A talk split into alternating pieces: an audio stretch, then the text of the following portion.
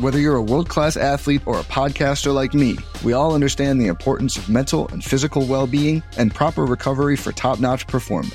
That's why I'm excited that Unifyd Healing is sponsoring this podcast. Unifyd Healing is a new and super innovative global network of wellness centers powered by Energy Enhancement System, or EE System. If you haven't heard of the EE System, you'll want to listen up. This technology promotes wellness, deep relaxation, purification, and rejuvenation.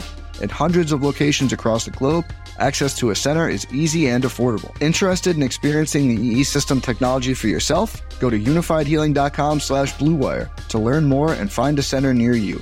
That's U-N-I-F-Y-D healing.com slash bluewire. No material or testimonials on the Unifyd Healing website are intended to be viewed as medical advice or a substitute for professional medical advice, diagnosis, or treatment. Always seek the advice of your physician or other qualified healthcare provider with any questions you may have regarding a medical condition or treatment and before undertaking a new healthcare regimen, including EE system.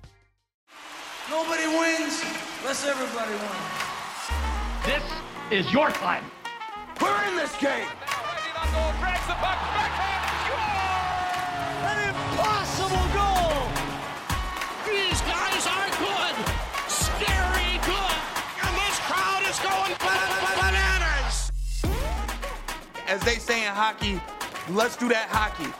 Hello, everybody, and welcome back to Line Change, the NHL betting podcast from the Action Network. My name is Michael Leboff. I am the hockey editor here at Action, and joining me, as always, is my friend and professional bettor.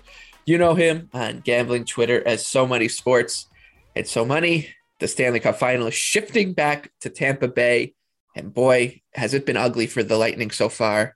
Down 2 0 in the series, coming off a 7 0 drubbing against the Avalanche in Denver on Saturday night. The lines for game three are as follows Colorado's minus 115, a road favorite, Tampa Bay minus 105, the over under at six, the series line minus 600 uh, for Colorado to win the Stanley Cup, plus 450 on the Bolts. Colorado is 14 and 2 in the playoffs, plus 33 goal differential, 76 goals scored in 16 games, 43 allowed. Uh, and they've won seven in a row all this is pointing in one direction, which is like, think about all the numbers I just read off, and you're still getting this team at minus 115, which I think yeah. Is a little crazy.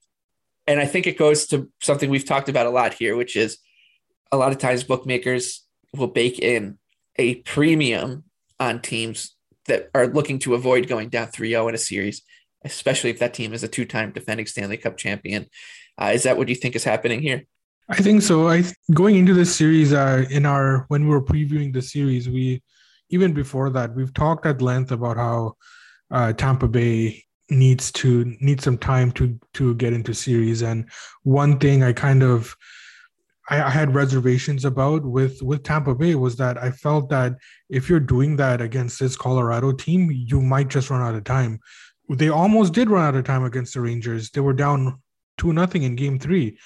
So I think that I can see it here where um, you look at the way that the game is being played, like your what you're seeing on the ice is being supported for the most part by what the metrics are coming out after the game as well. Colorado is dominating.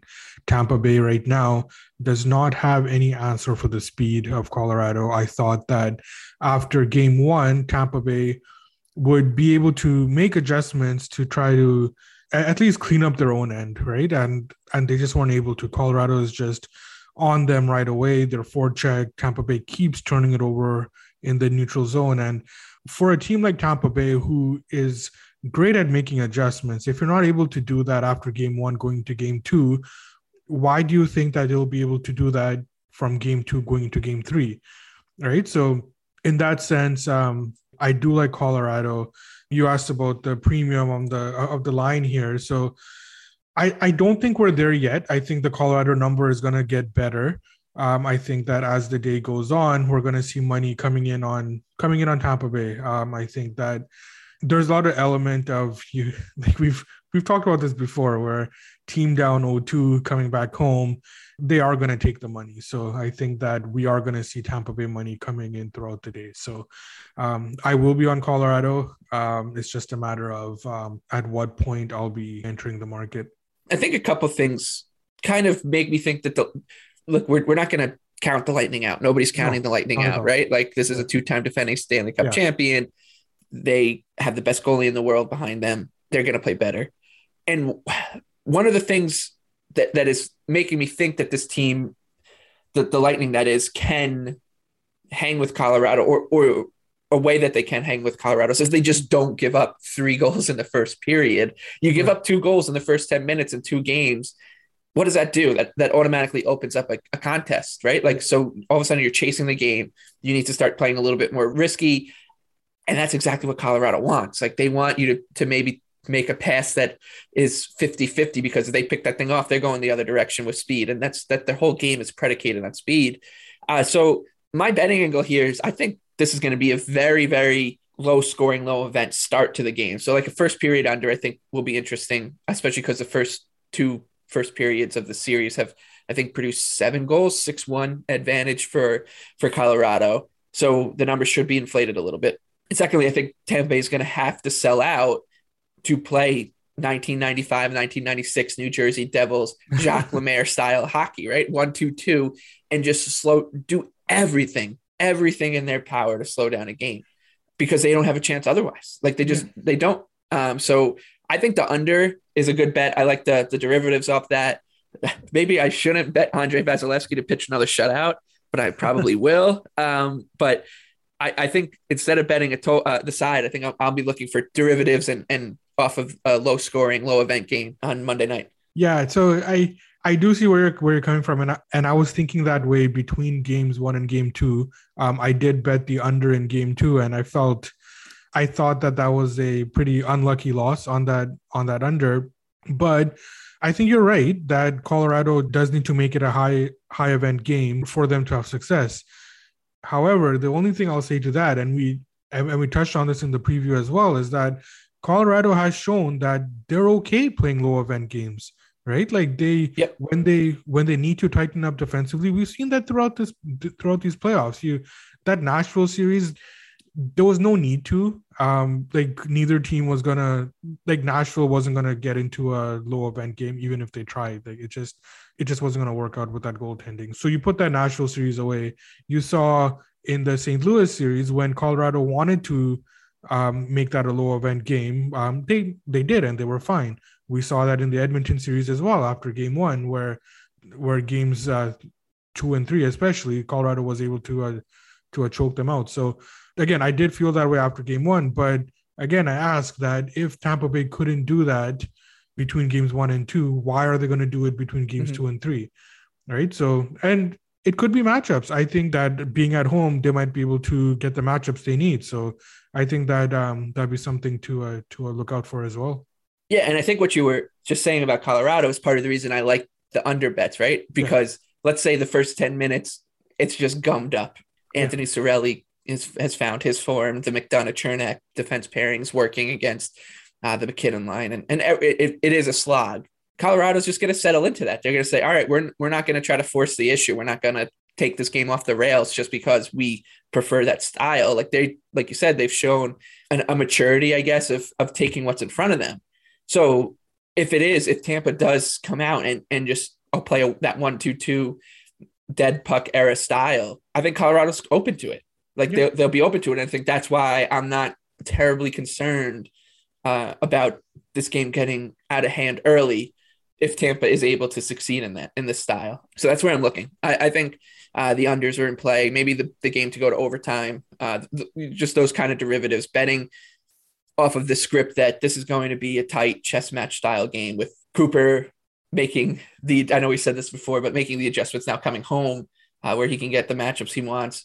I also think like for game one, we sort of saw Colorado settle into that style a little bit where Yeah. they didn't want to make the mistake um, when when after Tampa tied it to make it three three. The, the ice was still tilted towards uh, the Tampa net towards Vasilevskiy, but it it wasn't the run and gun style um, that we saw out of Colorado in the first period or that that we saw in all three periods of game two. So we've seen a little bit of it, and that period ended 0-0 uh, in those 20 minutes. So this game, it behooves Tampa to get it to be a rock fight.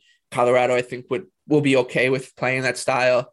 So that's that's my betting. I, am going to go under six. Uh, I'm going to go uh, for maybe first period under game to go to overtime, but uh, I'll be betting off of off of a low scoring game.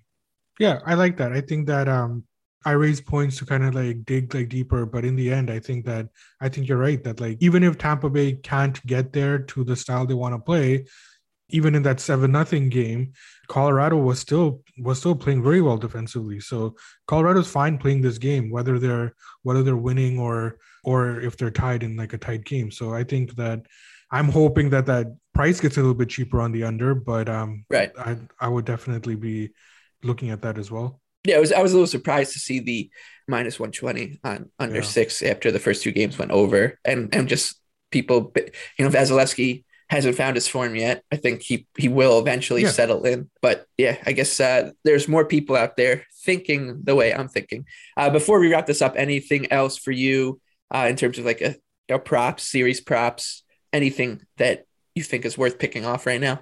I think that if you can find something better than uh, plus three, I I see plus three hundred right now on um, on Colorado winning 4-0. Um, I think if you can find something better than that, like around the 350, uh, maybe in, into the 400 range, that would be something I would I would look at, and that's just based on just what I mentioned earlier that I'm betting on if Tampa Bay couldn't do it earlier, why are they going to do it now? Mm-hmm. So um, I think that um, that would be something to look at. Uh, the other thing I was looking at too is that Cale Makar is going to win the Conn Smythe, um, but you're not going to get a proper price on him. So I couldn't find a decent number anywhere on him. So he should be favored everywhere. Um, if you get a short line, he's at minus 175, minus 180 ish right now, which is I, I wouldn't bet into that. But if you're able to get a significant edge off of off of that number, then I think that um, I would I would look at him. But there's nothing I can find right now. One thing that could provide a discount on that Makar number is if Valeri Nichushkin scores two goals yeah. in game three, because people are starting to be like, oh, does Valeri Nichushkin deserve some Conn Smythe hype? Yeah. Maybe if he was on a different team, but like when, when he's playing with Cale Makar, who's just been fantastic, he's not going to. So, um, yeah, it, it, if Colorado wins, it's going to be Makar, unless unless Nichushkin scores, you know, six goals in the next two games or something. And it's unfortunate too because like he's been unreal, and like the mm-hmm. But like the Conn Smythe is is like for the for the whole playoffs, exactly. right? Sometimes sometimes you see recency bias kind of seep in, but um, for the most part, I think that at at this point of the season or at this point of the series, um, whoever is leading at this point is probably going to win unless if I think that the only threat to like Makar would be if like Nathan MacKinnon goes off. But um, yeah. I think I think other than that, I think Makar's pretty safe here. I'm with you. I think he's he's definitely safe. Um, all right, uh, that'll wrap up this episode of Line Change for ahead of Game Three of the Stanley Cup Final, which is Monday, June 20th uh, at Amalie Arena in Tampa Bay. So we'll be back with you on Tuesday morning to preview game four. Until then, best of luck with all your bets.